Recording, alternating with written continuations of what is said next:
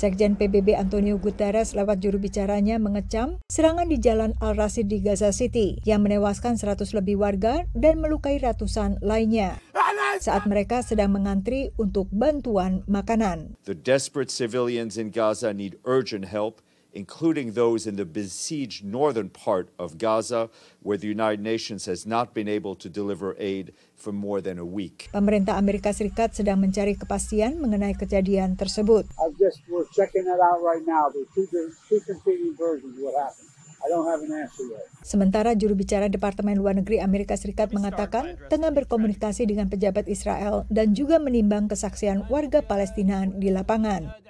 Tadinya pemerintahan Joe Biden bersama sejumlah negara Timur Tengah berupaya mewujudkan gencatan senjata pada awal Maret sebelum bulan Ramadan yang dimulai Amerika Serikat dan negara-negara Timur Tengah pada 11 Maret.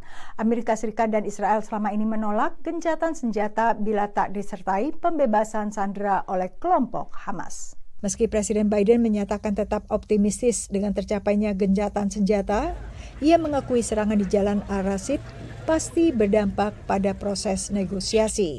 I mean, he did acknowledge it's it, it may complicate the. Uh, I mean, it, sound, it sounded like we're getting close to a, a, a um, at least a temporary ceasefire agreement and an exchange, but of course, you know, this will harden um, Hamas's attitude. Pada saat yang sama, menurut Steven Zuns, insiden terakhir ini bisa memaksa Presiden Biden lebih tegas menekan Israel untuk tidak terlalu kaku juga. He sees how U.S. support for Israel is hurting the United States internationally, and it's hurting him domestically in terms of his reelection prospects. So I think he, whether for uh, you know good reasons or maybe less good reasons, he does definitely want to see.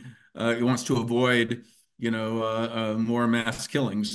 Insiden di Jalan Al-Rasid terjadi di saat Kementerian Kesehatan Gaza yang dikendalikan Hamas melaporkan bahwa korban tewas di Gaza telah menembus 30 ribu jiwa.